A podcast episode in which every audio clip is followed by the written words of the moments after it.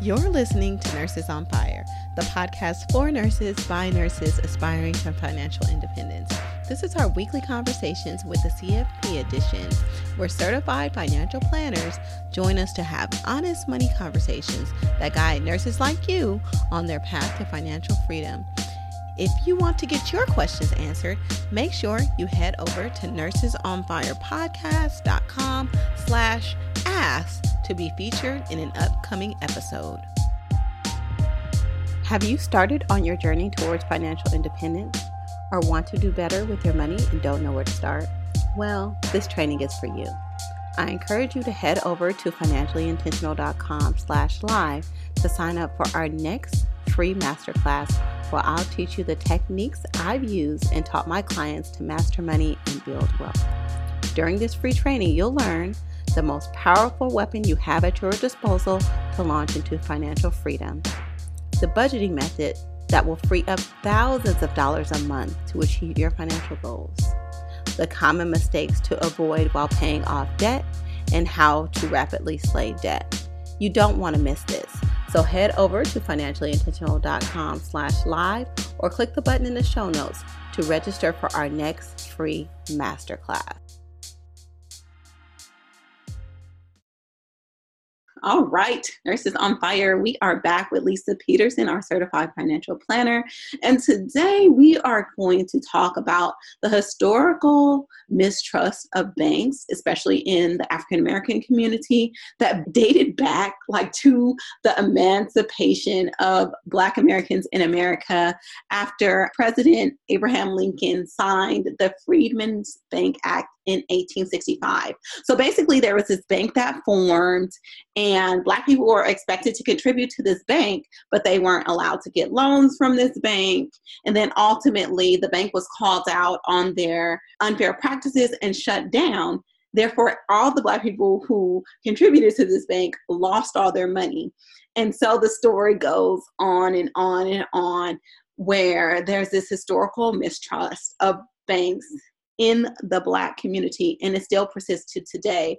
Like even with the last recession the housing crisis we see tons of lawsuits where the naacp had to file against lenders where people of color were given time and time again subprime loans versus the conventional loans that they qualify for hence contributing to the housing crisis. And so these things have not been resolved in our community I feel like even right now, I'm in the process of going through a mortgage and I still feel the impacts of that. I feel like I'm being unfairly treated in my application process. And so I just wanted to dive in and talk to you about it, Lisa, because you have insider information because you were in mortgage lending for over nine years. And so, just to get your perspective on what's going on. And then we want to empower people so that they have the tools to prevent this going forward because it's all about empowerment, right?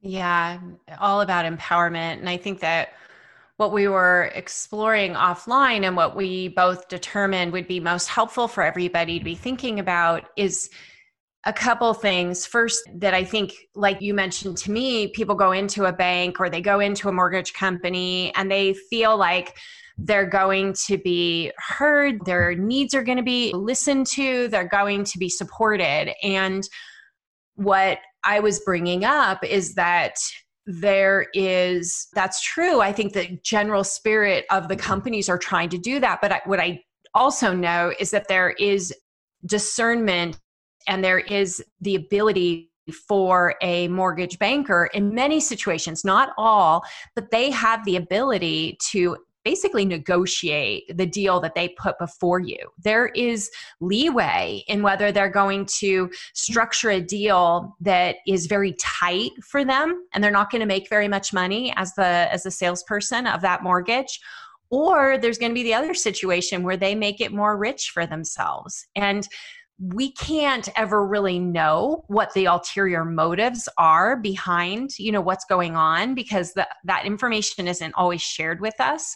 Some of the stuff that they're paid is very um, like brokers for example have to have a higher level of transparency about like what they're being paid and how they're being paid by the banks that the loan gets sold to But when you're working directly with a bank like a Wells Fargo or a Chase or someone else, a lot of what's happening is kind of behind the scenes where you don't see all the ways that that person is being compensated. And so, granted, the rules change. It's been a while since I've done direct production 10 years. But what I do know is that when you show up as a consumer and you are educated and you are informed and you know what you need from the perspective of the package, the loan package, and what you're going to provide, and you've done your homework on what the current rates are and what the nuances might be, you gain more power in that negotiation, just like in any negotiation. So, the more information you have and the more serious you are about the process and the more educated you are, the better deal you're going to get. And there's also this whole thing of like people don't feel the the leeway to take advantage of people when they are very professional and informed. Would you agree with that? Yeah, it's just disheartening because you think that it's just a numbers game. Like they tell you that if you meet X, Y, and Z criteria, your credit score is this, you have this much money saved, you have this much money to put down, your net worth is this, then this is where you should fall. And this should be just cut and dry. And I think most people trust that. Like I've checked off all the boxes, I've done all the things. So you should make sure that I'm getting the best rate. And it's really disheartening to hear. And this is the very first time I've even heard that there is that professional discretion and leeway that can cost you hundreds of thousands of dollars you know? And like i was telling you before like i feel like these things compounded with all the other things that we face as a person of color in this country compound to continuously perpetuate the wealth gap that we're seeing. And so it's really frustrating. The other piece is is when you're buying a home in comparison to refinancing a home, you have more leverage to negotiate when you're buying a house because the ways that the mortgages are bundled together for a purchase loan are different than a refinance loan. So, if you really want to negotiate, you're going to have an easier time getting a better deal on a purchase loan than a home refinance. So, that's also important to notice but but here's the deal lenders really like purchase loans. Okay. So even if we just planted a seed for everybody that when you go in to negotiate, and we're bringing this whole word into the equation, but I want you to think about this. When you go in to negotiate that purchase loan and what they're going to lock that rate in for you, you want to, no matter what they offer you, you want to ask them, is that the best that you can do? Yep. So at what point does this come into play? Because you know this is a long process. You're given these numbers throughout the process. Like for me, for example, I'm buying a new home, so it's under construction. So, you know, there's a little bit of lag time between when the house is going to close. Therefore, they have a little bit of time to lock in the rate. Therefore, the rates can go up and down. At what time do you come to them and say, listen, I know this is the rate that you offered me. Is this the best option? Is this the best you can do? Yeah. So just like you said, before you go to lock in the rate, that when you want to have that conversation again, but my guess is is when you first started shopping them and you decided if they were the ones you were going to go with, you could also ask that question at that time and get a sense of like what am I dealing with? Working with let me go back and check. Let me see if there's anything better i can do.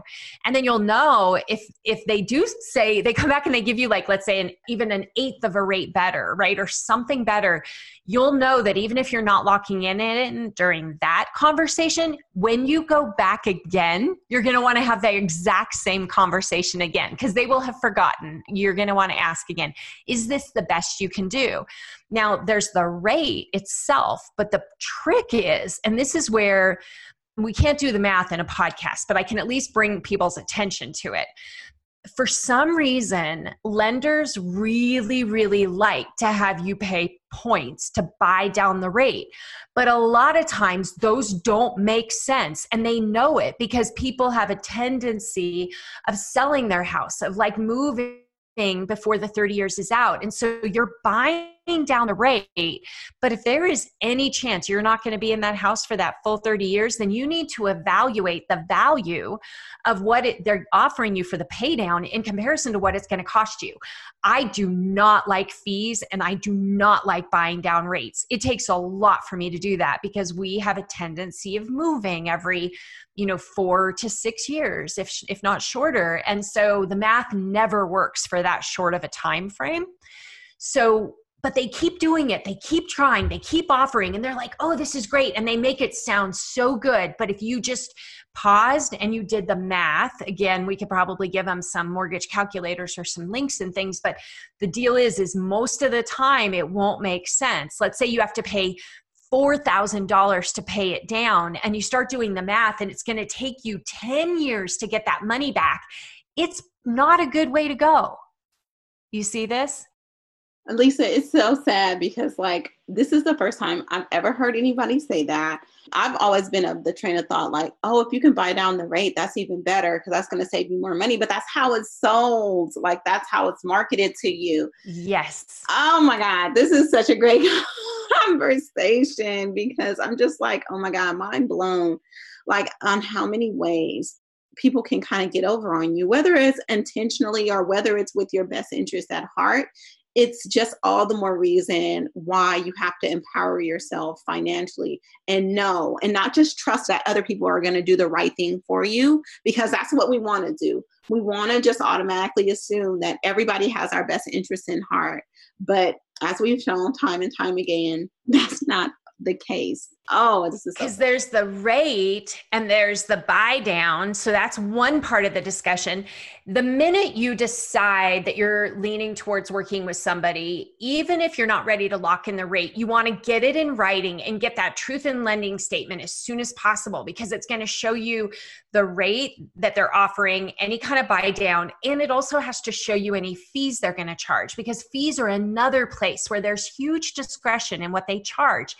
They say that there isn't, but I have witnessed time and time again where the fees have gone away because I've called them out on things and said, I'm not going to pay that fee, or why is this being charged, or who's being paid this money? Like, are you being paid this money, or somebody else? Like, I question every single line item on the fees. They have a history of charging things and that they could actually consume and eat and not have to charge you. Processing fees, underwriting fees, like appraisal fee, you know, typically that's going to be pretty standard. No, they charge me like a $600 fee to run my credit. $600. What? Yes. Okay, yeah, that's totally unacceptable. Totally unacceptable. That's like a $45 fee at most. So then you look at that list of those fees, and then let's say you go back to lock in, you want to get that truth in lending statement again, because like you said, even in the course of doing your deal, some fees have changed, some add ons have changed. You want to be able to compare side by side. So you want a truth in lending in the beginning so that you can make sure if anything's changed. And then you can question them for the differences like, why did this fee change? Why did this fee change? And this is one thing when I was a mortgage banker, truth in lending was the biggest and most important thing to me. And I would literally walk people through every single fee and tell them what it was for and why I needed to charge it. And if there was a way that I could get out of charging it, I didn't charge it. Or if I could pay it, I could pay it with my commission. Like, it's amazing what can happen when you just bring people into the fact that you're going to question every single line item and not just assume that it's an automatic because maybe it isn't. I love this. I love this.